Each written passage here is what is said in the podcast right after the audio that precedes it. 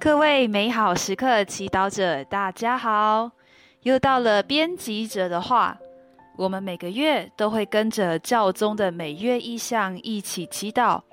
那现在就来听听编辑者的话吧。主内的弟兄姐妹们平安！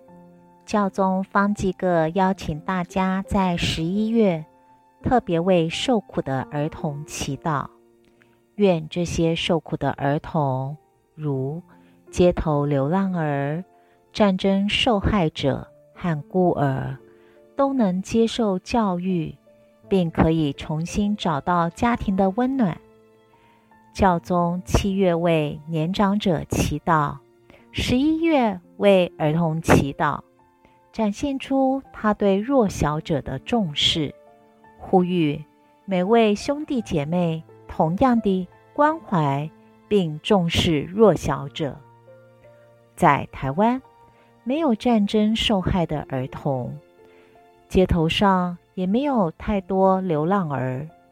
但不可否认的是，我们身边还有很多儿童经历了父母离异、丧亡、暴力、婚外情、弃养、隔代教养。虎爸虎妈教育，或是受到同才的排挤、霸凌，受到不同程度的苦，心中留下种种伤痕。如果这些孩子没有接受适当的辅导，体会被爱的经验，将来可能也会走入一样的恶性循环，用相同的方式。对待他们的孩子，用更广义的角度去看受苦儿童，在我们家庭、团体、工作场域和朋友圈中，也有一些弱小、无法融入团体的人。其实，在他们心中也有一个弱小孩童，充满着畏惧、害怕、被看不起。被欺凌，他们常常也是被忽略、被瞧不起、被孤立的一群人。那么，我们的耶稣又是如何看待弱小者呢？其实，耶稣本身也曾经是受苦的儿童。他虽然是天主子，可是为了体验人类真实的生活，成了脆弱。无助的婴孩，经历了在马厩中出生，被黑肉的国王追杀迫害，逃到埃及避难，学习异国文化，在长途跋涉回到纳扎勒。耶稣从小就品尝了受苦的滋味，因此他对受苦的人特别有同理心。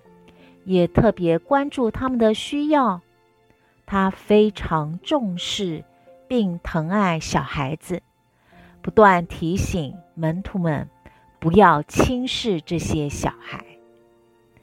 当我们体会到耶稣的心境后，就可以理解他邀请我们要像玛利亚和若瑟一样，把弱小的人放在心中。并把他们视为照顾、关注的焦点。如果我们这样做，我们的家庭、社会、国家会有怎样的转变呢？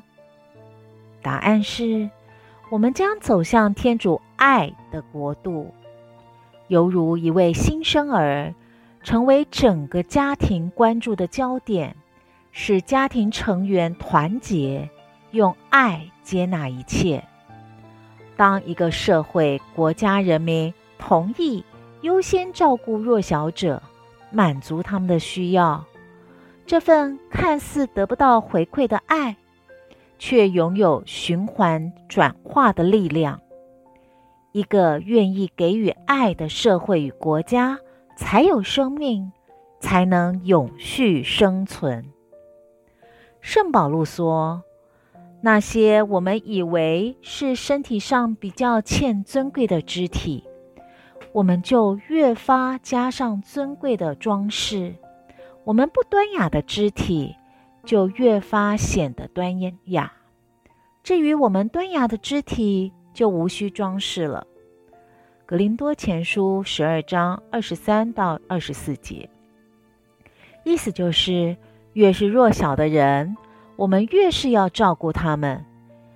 每一个肢体受苦，身体每个部分也都在受苦。让我们慷慨回应耶稣的邀请吧。耶稣清楚地说：“凡你们对我这些最小兄弟中一个所做的，就是对我做的。”马道福音二十五章四十节。所以，当我们在日常生活小事上实践爱，如关心家族中不被关注的成员，照顾无法融入团体的兄弟姐妹，帮忙工作上有困难的同事，耶稣身体上的伤口会越来越少，我们的社会也会越来越好。相信你为弱小者付出的每一份爱都不会白费。美好时刻团队。